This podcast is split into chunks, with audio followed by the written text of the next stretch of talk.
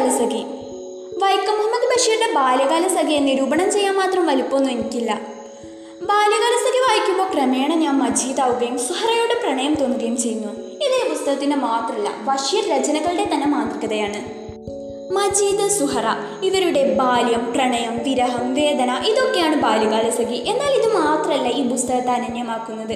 നമുക്ക് പരിചിതമല്ലാത്തൊരു കാലഘട്ടത്തെ പരിചയപ്പെടുത്തുക എന്നൊരു മഹത്തായ ധർമ്മം കൂടി ഈ പുസ്തകത്തിനുണ്ട്.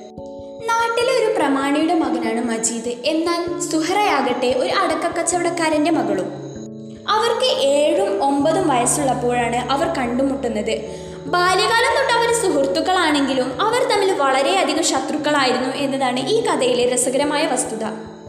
അവരുടെ ബാല്യകാലത്തിന് നക്ഷതങ്ങളുടെ എരിവും മാമ്പയത്തിന്റെ മധുരവും ഉണ്ടായിരുന്നു ബാല്യകാല സഖിയെക്കുറിച്ച് ഓർക്കുമ്പോൾ ആദ്യം മനസ്സിലേക്ക് ഓടിയെത്തുന്നത് മജീദിന്റെയും സുഹ്രയുടെയും സൗഹൃദത്തിന്റെ പ്രതീകമായ ഒരു മാഞ്ചുവടും പ്രണയ സ്മാരകമായ ചെമ്പരത്തി ചെടികളും അവരുടെ വിരഹത്തിന് മൂക്കസാക്ഷികളായ രാത്രികളുമാണ്.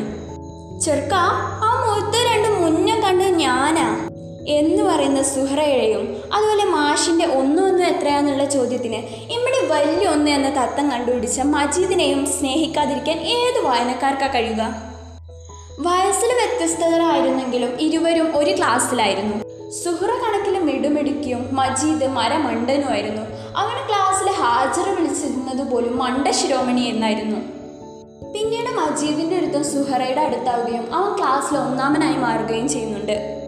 ആ കൊല്ല പരീക്ഷയിൽ അവർ വിജയിക്കുന്നു. എന്നാൽ പെട്ടെന്നുണ്ടായ സുഹറയുടെ പിതാവിന്റെ മരണം കാരണം സുഹറക്ക് പിന്നീട് പഠിക്കാൻ കഴിയുന്നില്ല. മജീദ് പട്ടണത്തിൽ പഠിക്കാൻ പോകുന്നുണ്ട്. കാലചക്രങ്ങൾ ഒരുപാട് മാറിയപ്പോൾ സുഹറ മാറും തലയും വളർന്ന ഒരു യുവതിയും മജീദ് ഒരു പൊടിമീശക്കാരനുമായി മാറുന്നു. വാപ്പയും മജീദും ഉണ്ടായ ഒരു തർക്കത്തിൽ മജീദ് വീടും നാടും വിട്ട് എട്ട് പത്ത് വർഷക്കാലം വിവിധ സ്ഥലങ്ങളിൽ അലയുന്നു. പിന്നീട് നാട്ടിലെത്തുമ്പോൾ അവനെ കാത്തിരുന്നത് സ്വത്തുക്കളെല്ലാം നഷ്ടപ്പെട്ട കുടുംബവും വിവാഹപ്രായമെത്തിയ സഹോദരിമാരും ആയിരുന്നു. എല്ലാത്തിനും ഉപരിയായി വിവാഹിതയായ സുഹറയുമായിരുന്നു സുഹറക്ക് ആ ദാമ്പത്യം നരകതുല്യമായിരുന്നു. പിന്നീട് ആ ദാമ്പത്യം ഉപേക്ഷിച്ച് അവൾ വരികയും വീണ്ടും അവർ ചിറകടിക്കുകയും ചെയ്യുന്നുണ്ട്. സുഹറയെ വിവാഹം ചെയ്യാൻ വീട്ടുകാർ സമ്മതിക്കുന്നു. അതിനുവേണ്ടിയും സഹോദരങ്ങളെ കെട്ടിച്ചുവിടാൻ വേണ്ടിയും വീണ്ടും മജീദ് നാടുവിടുന്നു. അന്ന് സുഹറ എന്തോ പറയാൻ ശ്രമിക്കുന്നുണ്ട്. എന്നാൽ അത് മുഴുവനാക്കാൻ കഴിയുന്നില്ല. പിന്നീട് കുറേ അലച്ചിലിന് ശേഷം അവനൊരു കുഞ്ഞ് ജോലി കിട്ടുന്നു. ജീവിതം പച്ച പിടിച്ചു വരുമ്പോഴോ വീണ്ടും അവനോട് ക്രൂരത കാണിക്കുന്നു. ഒരു ആക്സിഡന്റിൽ അവന്റെ കാൽ നഷ്ടപ്പെടുന്നു. എന്നാൽ വീട്ടുകാർ ഇതൊന്നും അവനെ അറിയിക്കുന്നില്ല.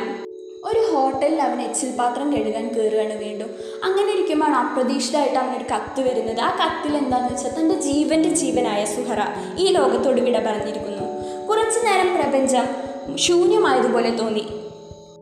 വീണ്ടും പാത്രങ്ങൾ കഴുകുകയാണ് മജീദ്. അപ്പോൾ അവൻ ഓർക്കുകയാണ്. അന്ന് യാത്ര പറഞ്ഞിറങ്ങുമ്പോൾ സുഹർ എന്തോ അവനോട് പറയാൻ തുടങ്ങിയിരുന്നു. എന്നാൽ അത് മുഴുവൻ കേൾക്കാൻ ബസ്സിന്റെ ഹോൺ അനുവദിച്ചില്ല.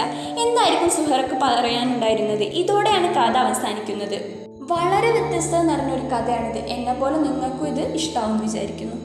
Thank you.